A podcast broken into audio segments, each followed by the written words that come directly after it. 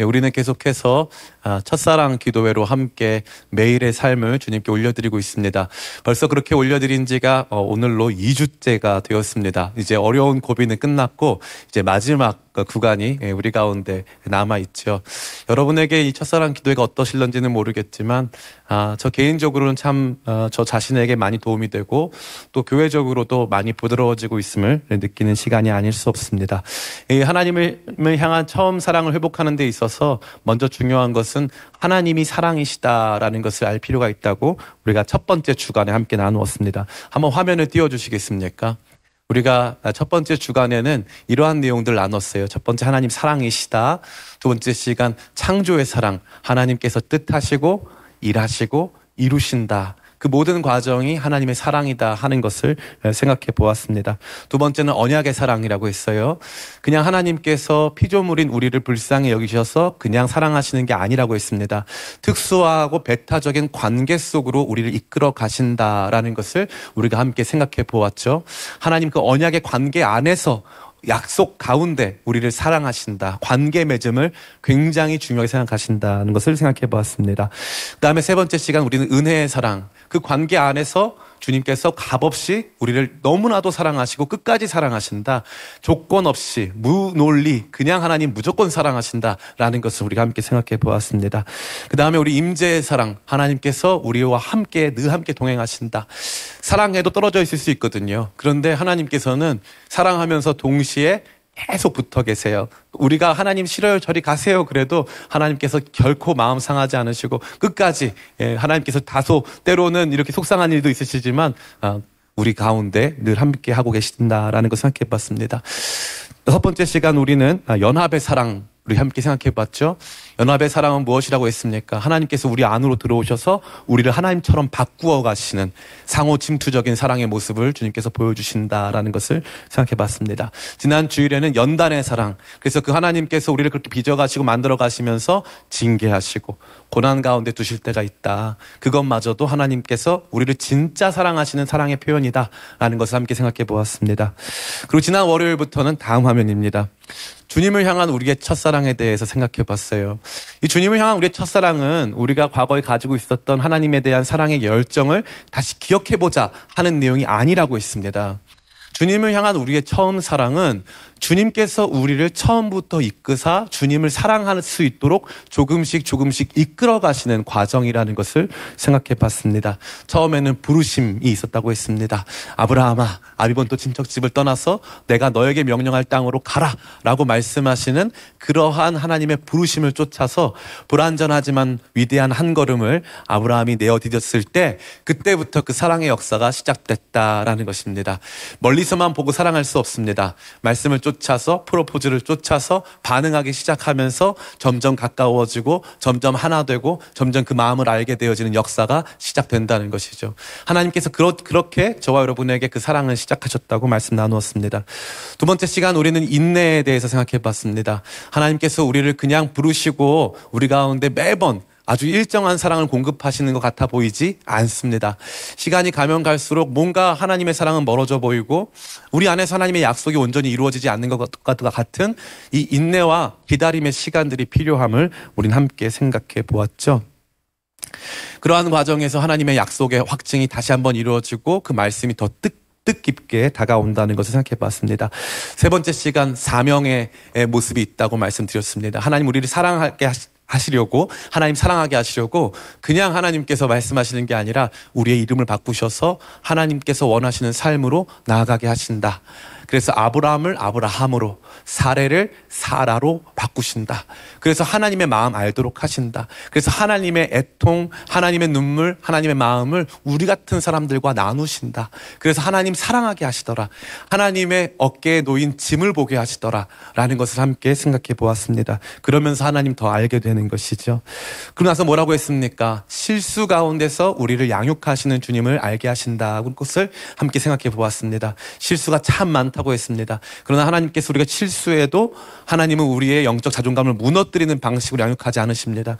하나님께서는 우리를 존중하시고 우리 영적 자존감을 가지고 하나님을 사랑할 수 있는 대상으로 상대하시며 우리를 이끌어가고 계신다라는 것을 생각해 봤습니다. 네 번째 시간 우리는 돌보심에 대해 생각해 봤어요. 다섯 번째 시간 돌보심에 대해 생각해 봤을 때 지나온 모든 시간 동안 하나님께서 묵묵히 우리를 돌보시고 계셨음을 우리가 함께 생각해 보았습니다. 그러한 시간들이 드러나 고 상실과 어려움 속에 고통하고 있는 우리를 찾아오셔서 위로하시고 힘주시는 시간들을 통해서 주님 사랑하게 되는 것을 우리가 보게 됐습니다.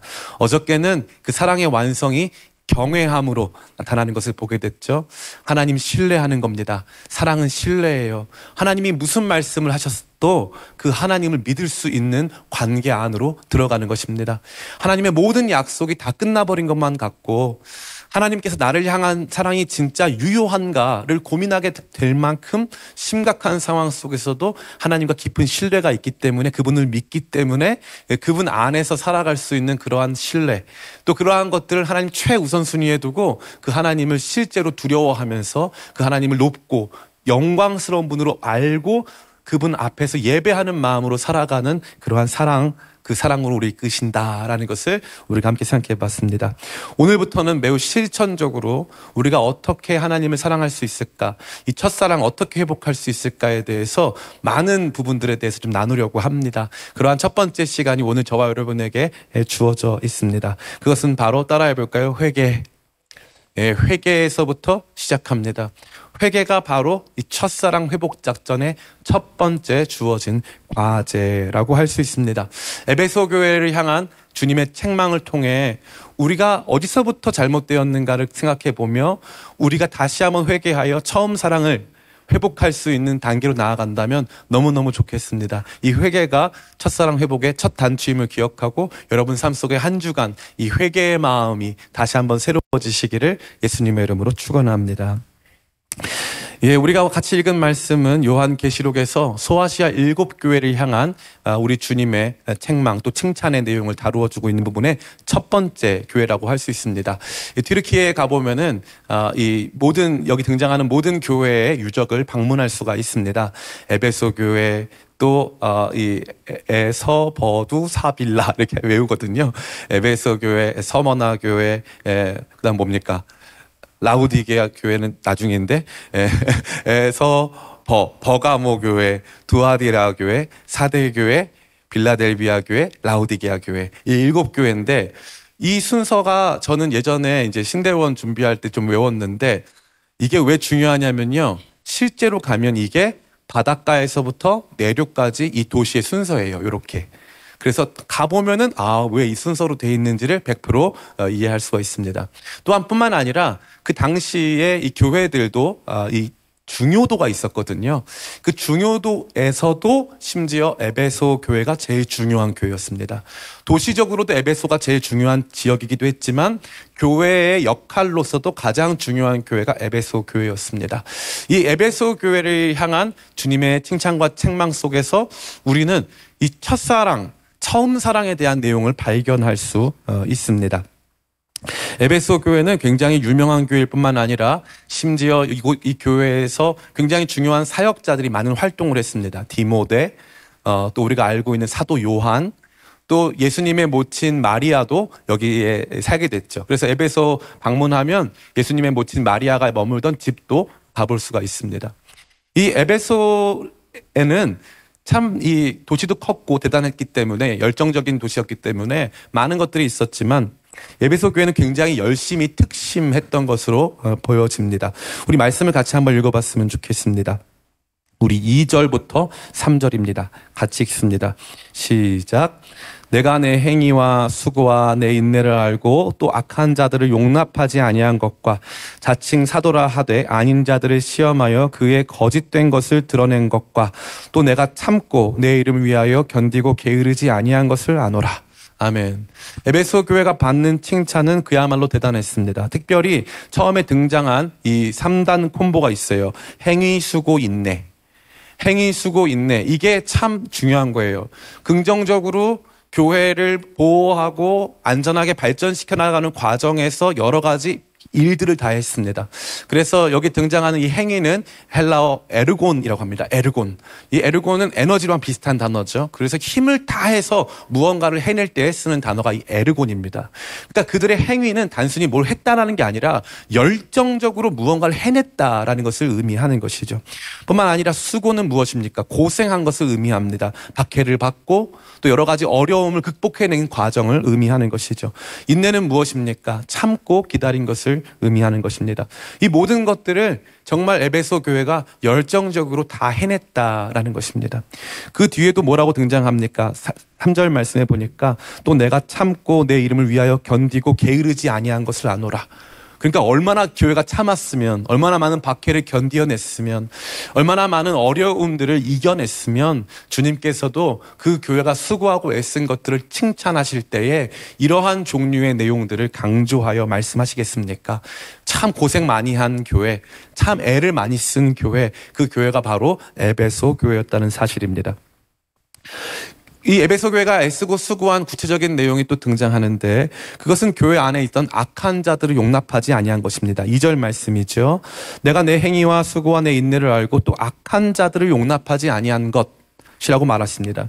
악한 자들을 용납하지 않는 것. 이 교회를 회방하고 망치고 성도들을 잘못된 신앙의 방향으로 이끌고 있었던 악한 자들에 대해서 교회가 좌시하지 않고 그 악한 자들에게 적절한 조치를 취해서 교회를 그들로부터 보호해낸 참 아름다운 이야기가 에베소 교회에 있었다는 것이죠. 뿐만 아니라 이 교회에는 이 거짓 사도들의 출몰도 있었던 것으로 보여집니다. 2장, 2장, 2절 후반부에 보니까 자칭 사도라 하되 아닌 자들을 시험하여 그의 거짓된 것을 내가 드러낸 것과라고 되어 있습니다. 그러니까 누군가의 사도적이지 못한 것들, 그들이 충분히 교회 안에서 무언가를 가르칠 수 있는 자격이 없음에도 불구하고 잘못된 가르침으로 진리를 흐리는 이러한 모든 내용들에 대해서 에베소 교회가 열정적으로 방어하고 그들을 색출해서 교회와 분리시키는 일들을 해냈다라는 것을 우리는 볼 수 있는 것입니다. 아주 큰 열정을 가지고 버텨내고 이겨내고 어, 교회를 보호해낸 어, 그들의 수고 주님께서 칭찬하셨습니다. 그런데 놀랍게도 무슨 문제가 있었습니까? 그들 가운데 처음 사랑이 사라져 버린 것입니다. 4절 말씀입니다. 제가 읽어 드릴게요. 그러나 너를 책망할 것이 있나니 너의 처음 사랑을 버렸느니라 라고 되어 있어요. 교회를 열정적으로 지키다 보니까 교회 봉사 열심히 하다 보니까 이단 색출하다 보니까 열정적으로 싸우다 보니까 더 이상 교회 안에 사랑이 없는 것입니다. 어떤 학자는 이 사랑은 주님을 향한 사랑이다라고 말하는 학자도 있고요. 어떤 학자들은 이러한 사랑을 형제 사랑, 서로 사랑, 그러니까 우리 이웃을 향한 사랑이다. 그래서 싸우다 보니까 이웃을 향한 사랑이 없어졌다라고 해석한 학자들도 있습니다. 저는 1번에 조금 더 가깝게 무게를 둡니다. 왜 그러냐면 헬라어에서는 사랑을 표현하는 단어가 네 가지가 있는데 그 중에 여기에 아가페라고 하는 단어가 쓰였기 때문입니다. 물론 그 사랑을 표현하는 네 가지 단어가 서로 상호적으로 교호적으로 사용할 수 있지만 그럼에도 불구하고 아가페 사랑은 조금 더 이 무조건적이고 모든 것들을 베푸는 사랑, 신적 사랑에 가깝기 때문에 하나님을 향한 무조건적인 사랑을 잃어버린 것이다라는 거죠. 재밌지 않습니까? 열정적으로 싸웠는데 교회라고 하는 것을 지켜냈는데 하나님을 더 이상 사랑하지 않는 상태가 됐다는 거예요. 교회 보호한다고 목숨도 바치고 박해도 견뎌냈는데 하나님을 향한 사랑이 멈추어 버려진 것입니다. 이것을 우리가 종종 경험하고 있지 않는가 생각해 봅니다. 여러 봉사의 현장, 그 현장에서 우리가 해야 하는 일들을 체계적으로 온전히 잘 수행하기 위해서 열심을 다합니다. 그런데 그 일은 정말 기계처럼 착착착 돌아가는데 정작 우리 마음에는 하나님을 향한 사랑이 없어지는 것이죠. 가정 생활에서는 안 그렇습니까? 남편과 아내가 또 자녀와 부모가 살아가면서 가정에서는 문제가 없어요. 그러나 가정 전체가 온전한 사랑 가운데 거하느냐를 물어본다면 사실 아닌 가정들도 많이 있다는 것입니다. 기능적으로는 문제가 없지만 그 기능이 필요한 그 기능이 요구되는 가장 중요한 사랑이라는 가치에서는 완전히 무너져 버린 모습이 에베소 교회 안에 있었다는 것입니다. 저는 여러분에게 이것을 꼭 여쭙고 싶습니다.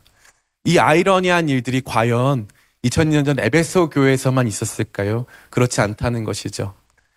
사랑 없음은 언제나 이와 같은 모습으로 우리 가운데 종종 나타나고 빈번하게 나타나는 증상입니다. 열심을 낸 교회일수록 쉽게 사랑을 상실합니다. 무언가 극복하고 해내야 될 과제들이 많은 교회일수록 쉽게 사랑을 상실하는 것이죠. 이 사랑이라고 하는 것은 용납입니다. 사랑이라고 하는 것은 우리가 하고 있는 여러 가지 활동들보다 더 중요한 가치가 있다는 것을 의미하는 것이죠. 그런데 우리 안에서는 언젠가부터 우리가 진행하고 있었던 이러한 일들과 매일매일 반복되어지는 것들이 그대로 그 계획과 순서에 따라 반복되어져야 하기 때문에 그거 너무 중요해져서 언젠가부터 사랑이 상실될 때가 너무나도 많다는 것을 이 말씀은 저와 여러분에게 보여주고 있습니다. 이 사랑 없음에 대한 심판이 얼마나 준엄합니까? 우리 5절 말씀 같이 한번 볼까요? 시작. 그러므로 어디서 떨어졌는지를 생각하고 회개하여 처음 행위를 가지라. 만일 그리하지 아니하고 회개하지 않으면 내가 내게 가서 내 촛대를 그 자리에서 옮기리라. 에베소 교회에 두신 촛대 사이를 거니시는 주님께서 맡기신 그 촛대. 에베소 교회의 역할, 사명, 지위, 그 능력, 이러한 모든 것들을 옮기시겠다라고 하는 매우 매우 준엄한 메시지가 담겨져 있는 것입니다. 뭐가 없어졌는데요? 사랑 없다고요. 주님을 향한 사랑 없다는 것만으로 그들이 해왔던 이단과의 대결, 거짓 사도의 색출과 분리, 박해를 견딤, 교회를 보호함, 이 모든 것보다 사랑이 없으니까 내가 그 촛대 옮기겠다는 거예요. 사랑 없어서 내가 촛대 옮기겠다. 주님의 준엄한 심판이 바로 거기에 있다는 것입니다. 주님은 그 사랑 없, 있고 없음을 너무나도 중요하게 보시는 거예요. 처음에 가졌던 그 사랑 어디 갔냐? 처음에 가졌던 그 뜨거움 어디 갔느냐? 그 뜨거웠던 사랑 없으면 지금 너희가 하고 있는 그 열정적인 이 진리를 수호해내는 모든 일들 그런 거 나 기뻐 받지 않겠다. 라고 주님께서 말씀하시는 거죠. 제가 다녔던 총신대학교 신학과에 아, 이제 출신 중에 신천지 전문가들이 두 명이 있어요. 신천지에 대해서는 정말 대한민국 대표하는 두 명이에요. 그래서 실제로 한 분은 아, 이제 이 코로나 시국에 이, 이 신천지 중심으로 해서 코로나 19가 많이 감염이 됐을 때 그 대책과 관련돼서 정말 어, 뭐 방송국 안 다닌 방송국이 없어요. 아주 유명한 소장님이신데 다른 한 분은 또 이제 신천지들 개종시키고 하는 그 역할을 하세요. 두 분이 이제 있는데 이 신천지 대표 이 파이터 두 분이 서로 관계가 너무 안 좋아요. 왜 안 좋냐? 이 신천지 출신들이나 신천지인들을 대하는 태도 때문에 두 분이 관계가 너무 안 좋아요. 한 분은 어떻게 하냐면은 한 분은 신천지인 역광광이라는 영상을 올렸어요. 그래서 신천지인들이 자기한테 찾아오면은 일부러 조용한 데 데려가서 말로 얼마나 네가 성경을 모르느냐에 대해서 따지면서 그 사람 난처하게 만들어서 그 사람 창피한 영상을 올렸어요. 조회수가 10만 명이 넘어요. 얼마나 네가 성경 모르느냐 해가지고 막 모욕감을 주는 거죠. 다른 한 분은 아니에요. 진실하게 얼굴을 들이밀고 나와서 신천지 여러분 고생 많으시죠? 하고 시작을 해서 신천지인들이 어떤 삶을 사는지에 대해서 5년 차까지의 삶을 다 보여줘요. 그러고 나면 밑에 댓글이 그것도 수십만 명이 봤는데 댓글이 수많은 신천지 사람들이 내가 이 신천지 있다가 지금 소장님 말씀 들어보니까 내가 딱 그 상황이라고 하면서 돌이키는 사람, 회심하는 사람들이 그렇게 많아요, 댓글에. 참 신기하죠. 똑같이 이 교회로, 교회를 신천지 잘못된 가르침과 그들의 공격으로부터 보호하는데 누군가는 이게 진짜 사랑의 일이고 다른 누군가는 이거를 영적 우월감과 이 진리의 탁월함을 보여주는 그런 순간으로 삼아서 그들에게 굴욕을 주면서 그들을 내려 깎아서 해내는 것이죠. 예수님은 어떻게 승리하셨죠? 예수님은 십자가라고 하는 제국의 시스템 안으로 들어가십니다. 그래서 철저하게 죽임을 당하시죠. 예수님은 그 시스템에서 승리를 하신 것이 아니에요. 세상의 방식과 법칙에서 승리하신 것이 아닙니다. 도리어 그, 그 방식에서 예수님은 빅팀, 희생되셨죠. 근데 예수님은 거기에서 단순히 그 시스템의 희생자가 아니라 그 시스템 안에서 예수님은 사랑으로 승리하셨습니다. 그러니까 너무 재밌는 건 세상의 방식과 시스템 안- 안에서 성패를 만들어내는 게 아니죠. 결국에는 사랑으로 승리하는 것입니다. 거짓 사도 분류해내고 색출해서 그들을 교회로부터 이탈시켜서 결국에 교회를 보호해냄, 결국에는 해냄, 결국에는 승리함, 결국엔 우리의 탁월함을 증명함, 여기에 포커스가 있지 않다는 것입니다. 너무나도 놀라운 것은 우리는 그런 일들을 하지만 정작 우리 자신 안에 사랑이 없어지고 서로 싸우고 갈등할 때가 너무나도 많다는 거죠. 대한민국에는 장로교회가 있습니다. 대한예수교 장로교라고 하는 이름 붙여진 많은 교단들이 있죠. 몇 개 정도가 있는 줄 아시냐면 최소 100개 이상의 대한예수교 장로교회가 있습니다. 신학이 똑같아요. 똑같은 신학을 갖고 있어요. 조금 차이가 있긴 하지만 대부분 대동소이합니다. 그런데 우리는 절대 하나 될 수가 없어요. 하나 될 수가 없습니다. 분리하고 나누고 싸우고 갈등하고 벽을 세우는 일, 그 일을 굉장히 잘해요. 굉장히 잘합니다. 그러나 그 안에 주님을 향한 사랑으로 해왔는가? 주님을 정말 사랑하기 때문에 그 일을 하고 있는가를 물어본다면 아닐 때가 너무나도 많다는 거죠. 많은 분들은 사랑에 대해서 오해합니다. 목사님, 어떻게 10만 명 성도 있으면 10만 명 성도를 다 사랑하겠습니까?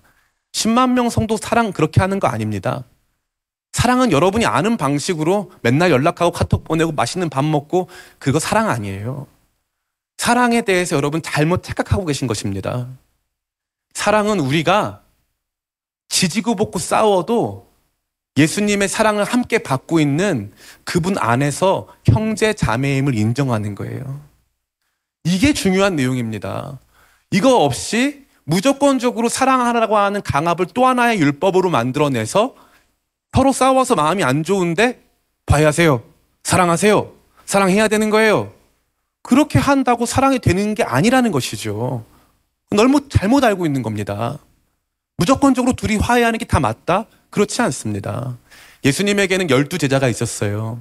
이 열두 제자가 있는데 열두 제자가 정말 서로 성향이 다릅니다. 성향이 같은 사람이 하나도 없어요. 성향이 다 다릅니다.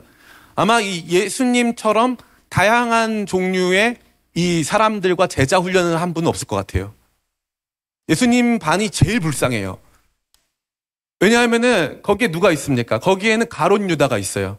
가론 유다. 그죠? 예수님 팔아먹는 배신자 있잖아요. 그죠? 예수님 반은 또 누가 있습니까? 거기에 보니까 세리 마태가 있어요. 세리 마태. 세리 마태는 친로마 성향에 어찌 보면은 이 이스라엘 민족 배반하고 이 물질을 최우선시하는 사람입니다. 영혼 팔아먹고 신앙 팔아먹은 사람이에요. 근데 거기에 또 누가 있냐면은 이 진료 열심당 시몬이라는 사람이 있어요. 열심당 시몬은 이 이스라엘 민족의 해방을 위해서 이 테러까지 이 불사하는 종류의 당원들입니다. 그러니까 그들은 강력한 민족주의자들이고 이스라엘 백성들의 해방을 원하는 거예요. 친로마 성향의 세리와 이 로마 정부를 폭력으로라도 전복시켜서 이스라엘을 해방시켜야 된다라고 하는 완전히 다른 정치적 비전을 가지고 있는 두 사람이 예수님 소그룹에 모여 있는 거예요. 둘이서 서로 안 싸운 게 다행이죠. 예. 그럼 나중에 이 사람들이 친하게 지냈을까요? 안 지냈을까요? 성경에 보니까 이 사람들 끝까지 친하게 지냈다는 내용이 없습니다. 나중에 선교도 다 따로 가고요. 다 흩어집니다. 바나바는 사도 바울에게 있어서 은인과도 같은 사람입니다. 사도 바울이 그의 진정성을 의심받고 다소라고 하는 지역에 집거하고 있을 때 바나바가 안디옥에서 사역하다가 사도 바울을 등용해서 사도 바울을 안디옥 교회의 중요한 성경 교사로 임명합니다. 그래서 그때부터 사도 바울의 명성이 올라가기 시작하고 사람들이 사도 바울을 통해서 예수님을 더 알고 인격적으로 만나기 시작했습니다. 사도 바울의 본격적인 사역은 그때부터 시작되는 것이죠. 근데 2차, 2차 선교 여행 떠날 때 사도 바울과 바나바가 정말 대판 싸웁니다. 거의 불구대천의 원수와도 같이 싸워서 둘이 함께하지 않습니다. 바나바는 구브로란 지역으로 가고요. 사도 바울은 이 디모데와 신라를 데리고서 다른 지역으로 이동합니다. 그럼 이 사람들이 사랑하지 않았을까요? 나중에 사도 바울이 바나바에게 속해 있던 마가 요한을 데리고 그의 수행원으로 삼고요. 나중에 어떻게 될지는 모르겠지만 서로 연락하지는 않았던 것 같은데 보니까 서로 그 미워하는 마음은 없어졌어요. 그렇다고 동역하거나 끝까지 함께 하진 않습니다. 사랑은 여러분이 생각하는 것처럼 낭만적인 것이 아닙니다. 사랑이 언제나 호의롭게, 언제나 편안하고 즐거운 상태라면 어떻게 우리는 우리 자녀들을 사랑한다고 말할 수 있습니까? 어떻게 부부가 사랑한다고 말할 수 있겠습니까? 그것은 사랑이 아니에요. 사랑은 근본적으로 어딘가에 속해 있음을 말합니다.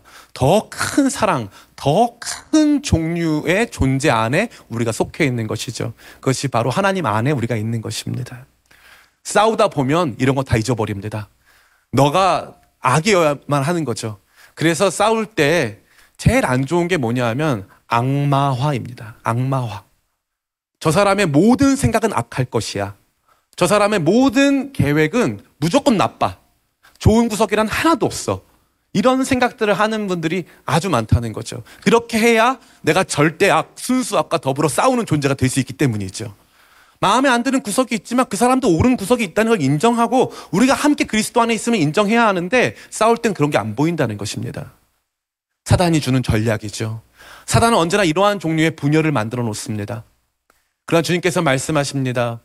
우리가 그리스도 안에 있고 하나님의 사랑 가운데 거하고 있다. 하나님 사랑한다고 하면서 어떻게 형제 자매들끼리 사랑하지 않을 수 있느냐? 의견이 달라도 상황이 달라고 판단이 다르고 행동이 다르고 패턴이 달라도 우리가 서로 수용하고 인정하고 서로 양보하고 배려하면서 맞춰가 보자. 그래도 안 되면 투표하자. 그래도 안 되면 한 사람이 포기해라. 라고 말씀하시면서 저와 여러분들을 끝까지 이 사랑이라고 하는 울타리 안으로 남아있도록 권면하시는 것입니다.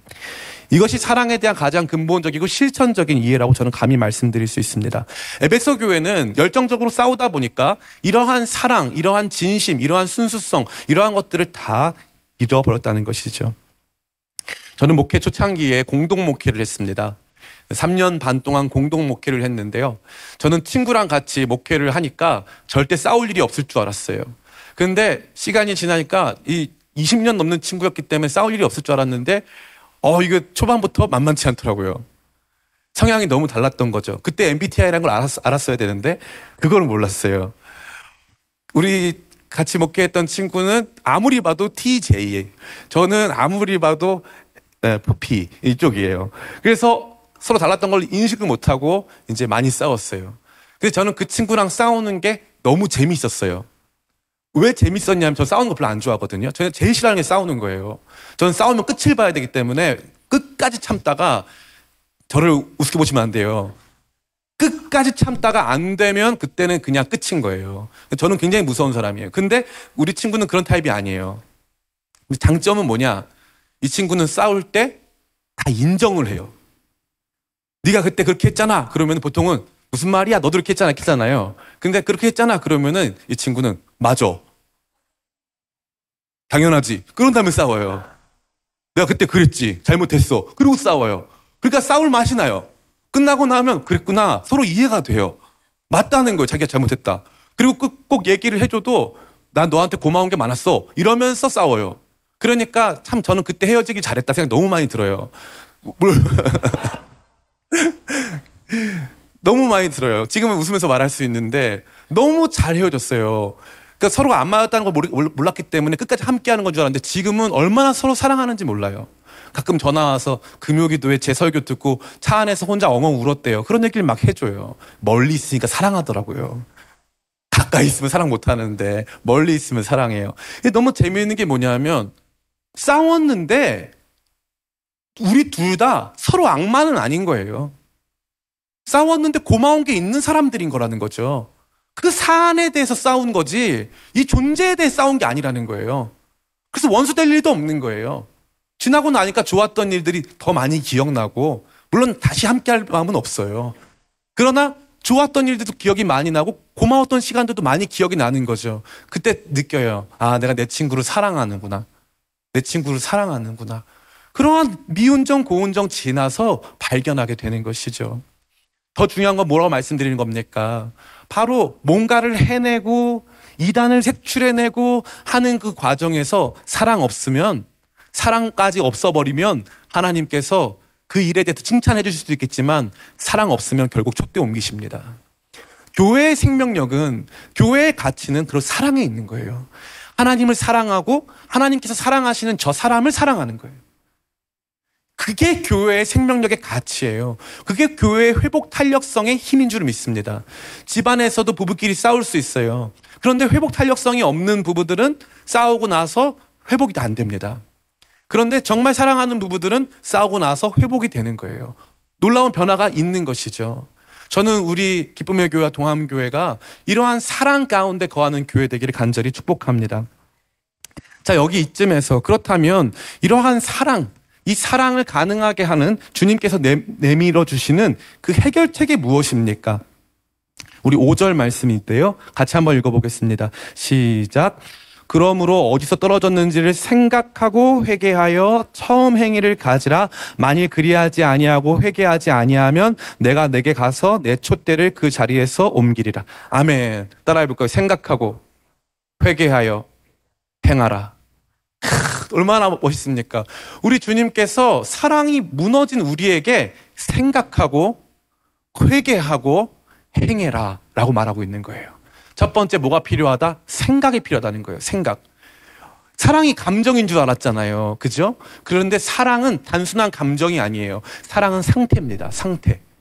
내가 무슨 일을 하고 있고 그 마음 가운데 이런 감정이 들고 있고 내가 이걸 했는데 그 대가에 대해서 내가 어떻게 생각하고 있는 그러한 종합적인 상태를 의미하는 거예요. 그럼 이걸 어떻게 판단할 수 있느냐? 객관적인 생각이 필요한 거죠.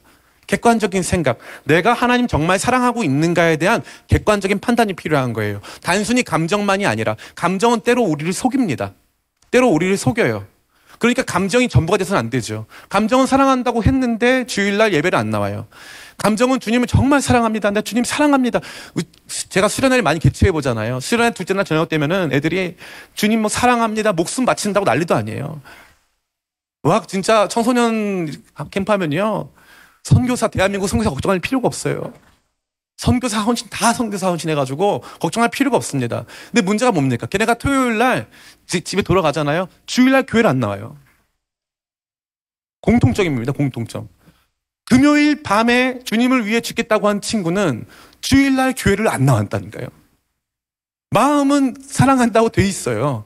그런데 그것을 증명해내고 그 사랑을 보호할 수 있는 사랑의 형식이 준비되어 있지 않은 거죠. 그거 판단해야 되는 거예요. 생각해 봐야 되는 거죠. 오늘 주님께서는 말씀해 주시는 거예요. 생각해라. 생각해라. 재밌지 않습니까? 구체적으로 처음 사랑 버렸다 하셨는데 제가 에베소 교회 입장이면 여쭤볼 것 같아요. 아니, 주님, 어디서 제가 사랑을 잃어버렸다고 생각하십니까? 제가 만약 여러분들에게 성도님들 한 분씩 불러놓고 아 우리 장재식 형제 아니 얘라고 하실 필요는 없고요.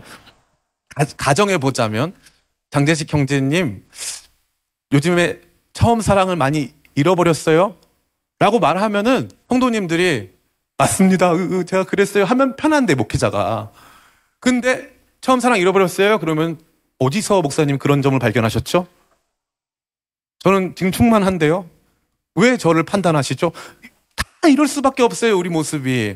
에베소 교회도 마찬가지 아닙니까? 처음 사랑 잃어버렸다. 그러면 어디 있어요? 뭔데요? 어떻게 하는 건데요? 우리 질문할 것 같잖아요. 주님께서 너무 기가 막히게 너가 생각해봐. 라고 하시는 거예요. 생각해봐. 처음 사랑 생각해봐. 주님을 처음 만났을 때 그 태도와 그 모습과 생각해봐. 생각해봐. 저는 이 성도님들 바라볼 때 일단 예배 열심히 나오나 그리고 예배 일찍 나오나 그리고 예배를 뜨겁게 드리는가 정말 집중해서 드리는가 학생들도 마찬가지 아니겠습니까? 이 공부 잘하는 학생 중에 수업 시간에 졸면서 공부 잘하는 학생은 없어요. 공부 잘하는 학생의 특징이 뭐냐면요. 다른 시간에는 노는 것 같아요. 그러나 수업 시간만큼은 초집중을 합니다. 초집중을. 어떤 수업은 선생님이 가르쳐 주는 내용보다 교과서가 중요한 내용이 훨씬 많아요. 그런데도 그 학생은 최소한 이 수업 시간만큼은 최선을 다해요. 근데 막 수업 시간에 옆 친구랑 떠들고 웃고 장난치고 산만한데 하나님 사랑한다. 나 공부 잘한다. 죄송하지만 저는 그런 학생 본 적 없어요. 그런 성도님도 본 적 없어요. 진짜 주님을 사랑하는 사람들은 예배 시간부터 분위기가 달라요. 그리고 그런 교회들 있지 않습니까? 그런 교회들. 그런 교회들 근본적으로 다른 부분에 책망받을 건 많지만 최소한 하나님을 사랑과 열정에 대해서는 아마 우리 모두에게 도전을 주는 것 같아요. 제가 이제 순복음 교회라든지 이런 교회들 가서 집회할 때 장점이 뭐냐면 거기 가면은 믿으십니까를 하면 안 돼요. 왜 그럴까요? 아멘을 진짜 너무 크게 하니까 여러분 믿으십니까? 아멘! 막 하시니까 조심스럽게 해야 돼요. 서로 조심해야 돼요. 그리고 계속 하면은 계속 질문하면 계속 아멘으로만 화답하시니까 그 자칫하면 너무 열광적이 될 수 있어요. 그래서 그걸 방지하기 위해서 좀 차갑게 가야 돼요. 차갑게. 그러나 제가 장로교회 집회를 갔다. 그러면 초장부터 할렐루야로 시작하고 열정적으로 해야 조금 따라올까 말까. 재미있는 건 뭐냐니까 진짜 뜨거운 교회들은 부흥을 해요. 뜨거운 교회들은 교회 다니는 기쁨이 있어요. 근데 차가운 교회들은 저 목사가 실수 하나 하나 보고 있어요. 뭔가 잘못된 말 하지 않나 보고 있어요. 그거 보고 있다가 보니까 주님을 예배할 시간이 없어요. 저, 사, 저 찬양 인도자는 뭘 잘하고 있나? 지금 이 상황이 어떤가? 옆에 있는 친구는 옷을 잘 입고 왔나? 예? 교회에 쓰레빠 신고 온 건 아닌가?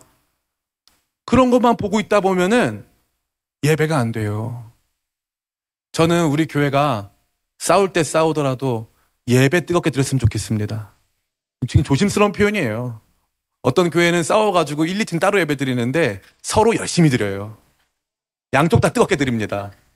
극복해야 될 대상이 있기 때문에 예, 막 뜨겁게 드려요. 최악의 모습이죠. 어, 최악의 모습. 그러나 확실한 것은 이 예배 굉장히 중요한 거죠. 이 예배 안에서 뜨거움을 발견할 수 있는 거예요. 제가 이 말씀을 왜 드립니까? 생각해봐라. 여러분 생각해 보셔라. 주님께서 물어보시는 거예요. 처음 사랑 버렸다.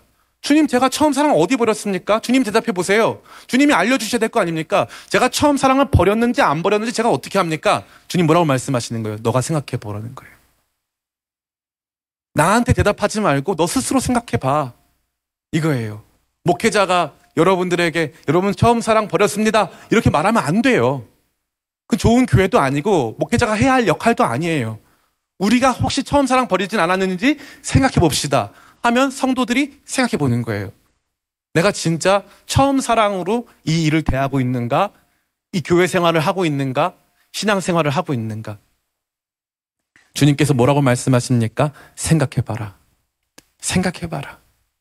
이 생각이 저와 여러분에게 꼭 필요한 점이 있습니다. 여러분 자신이 정말 하나님 사랑하고 있는지 여러분 자신을 스스로 이그제민 테스트해 보시고 생각해 보고 진짜 나의 예배가 살아있는 예배인지에 대해서 고민해 보시기를 축복합니다. 두 번째 따라해 볼까요? 회개. 첫 번째는 생각하고 두 번째는 회개해라. 회개는 우리가 뭐에 대해서 하는 거죠? 죄를 지었을 때 회개하잖아요. 죄를 지었을 때. 근데 하나님 사랑하지 않은 것이 어떻게 보면 죄를 짓고 있는 상태와 다른 것이 아니다. 라고 주님께서 말씀하시는 거예요. 제가 누누이 말씀드리지만 우리는 죄에 대해서 지나치게 행위적 측면을 강조합니다. 거짓말한 거, 나쁜 생각한 거, 도둑질한 거. 근데 어떤 주간에는 제가 생각해도 너무 거룩하게 산 날이 있거든요. 그런 날은 내가 특별히 죄 지은 게 없는 것 같은 때도 있어요.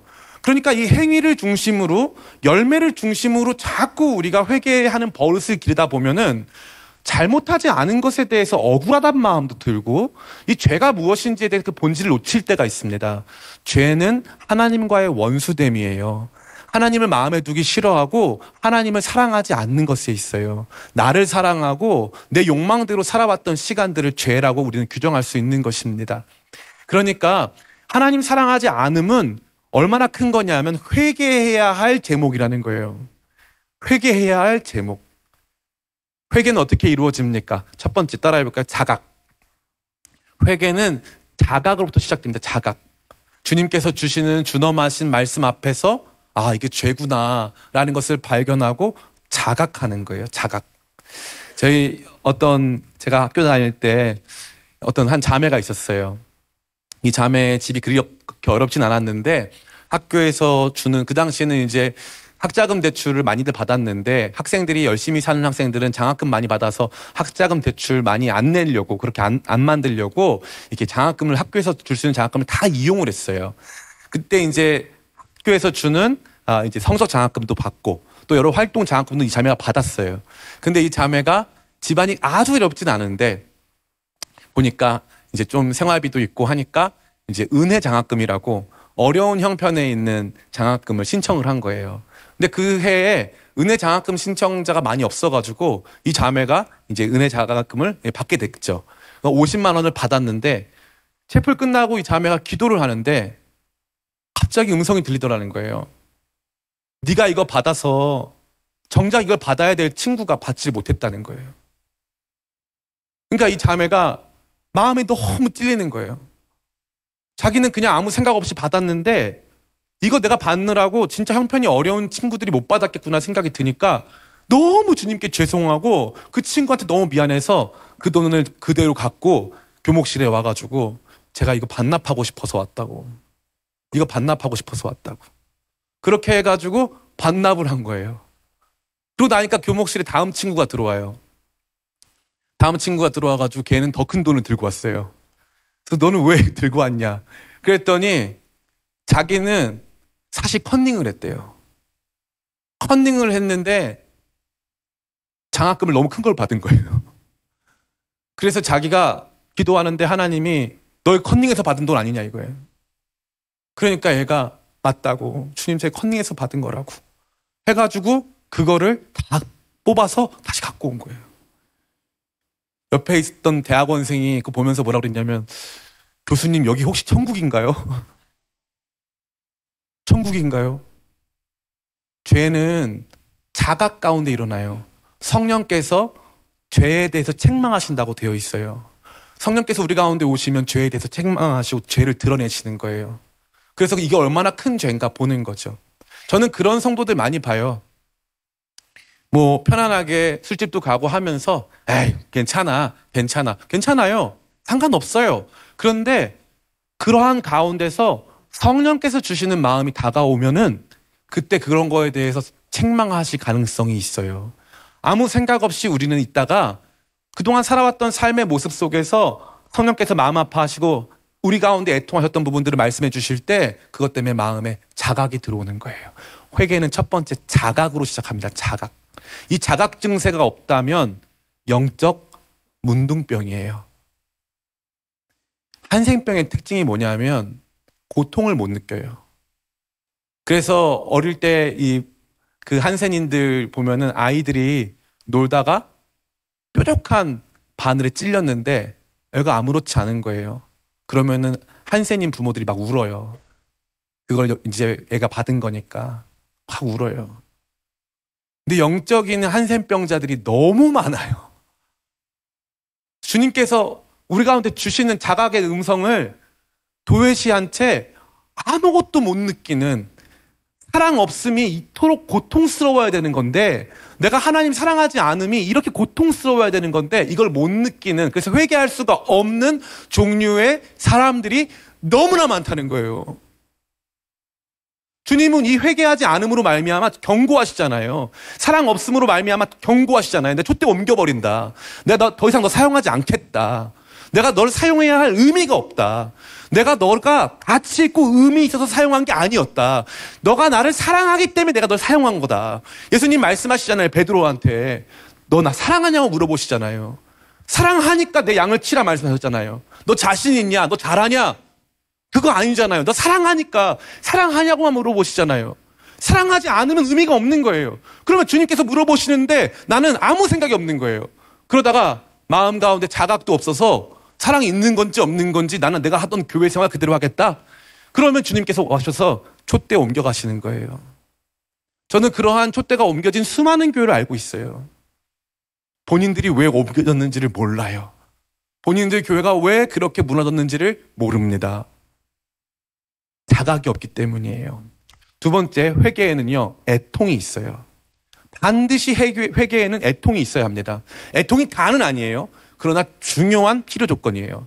필요 충분 조건은 아니지만 필요 조건이에요.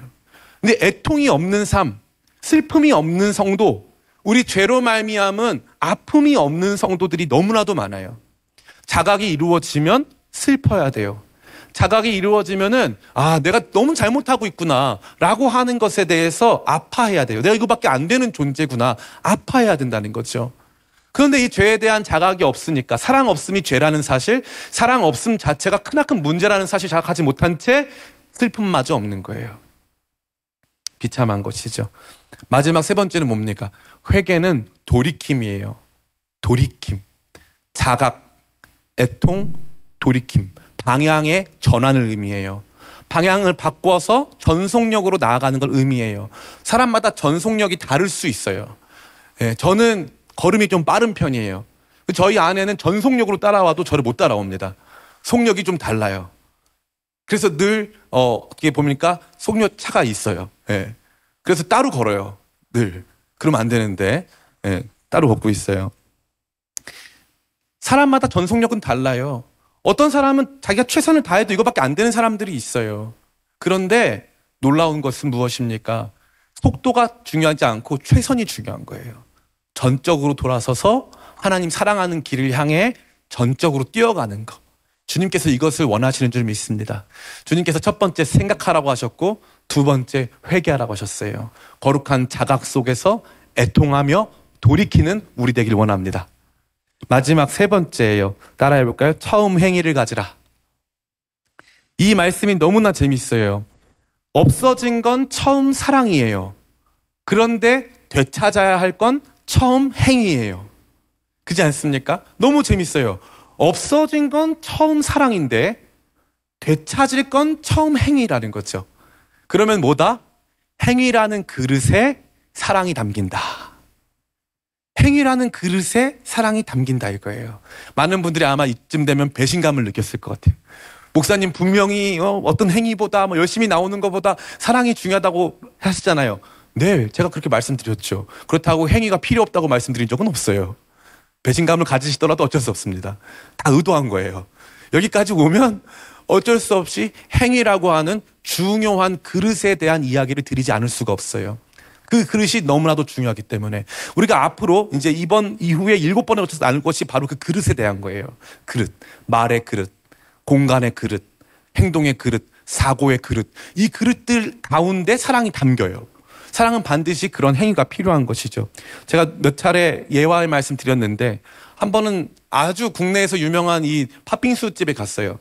팥빙수가 유명하다고 해서 가봤습니다. 갔는데 이 팥빙수 그릇이 어떻게 나왔냐면은 이 비대칭으로 나왔어요. 한쪽은 높고 한쪽은 낮아요. 거기다가 얼음으로 된 팥빙수를 올려놨으니까 여름에 35도가 넘는 야외에서 먹었어요. 그러니까 이게 그 1분 만에 정말 빙하가 내려놓기 시작하면서 이렇게 조금씩 조금씩 왼쪽으로 가는 거예요. 그럼 이거를 음미하면서 즐길 여유는 없어요. 한쪽 방향을 바꿔서 입을 대고 있어야 들어오는 수준이에요. 엄청나게 잘못 만들어진 그릇인 거죠. 그릇이 잘못 만들어져 있으니까 계속 안에 내용물이 흘러 내리는 거예요. 이거를 어려운 말로 form and matter, 본질과 그것을 만든 형식의 문제라고 하는 거예요. 사랑은 반드시 형식이 필요한 거예요. 형식. 그래서 주님께서 먼저 뭘 말씀하시는 거예요? 사랑 주소와가 아니라 사랑 담을 행위 다시 만들어. 다시 만들라는 거예요. 그 행위 다시 만들라는 거예요. 그래서 원래 주님을 정말 사랑했을 때 했었던 새벽 기도, 말씀 묵상, 원래 그렇게 했었던 금식 기도, 참여하고 함께 했었던 예배의 모습들, 참석했었던 여러 가지 모임들 다시 회복해라 이 말이에요. 너무너무 기가 막힌 거예요. 주님께서 먼저 주시는 회복의 첫 번째 단추는 처음 행위를 바꾸는 거예요. 목사님, 그러면 다시 원점인데요. 다시 그러면 또 율법 준수 아니에요. 그냥 율법 준수가 아니라 이제는 사랑을 담기 위한 율법 준수예요. 사랑의 본질을 담기 위한 진짜 수고, 진짜 사랑을 담기 위해서 사랑에 대해서 고민하면서 만들어가는 행위라는 거죠. 이게 우리 가운데 필요하다는 것입니다. 오늘 아, 점심 때 우리 교회 이 점프 공동체 분들과 특별히 리더들과 같이 회의를 했어요.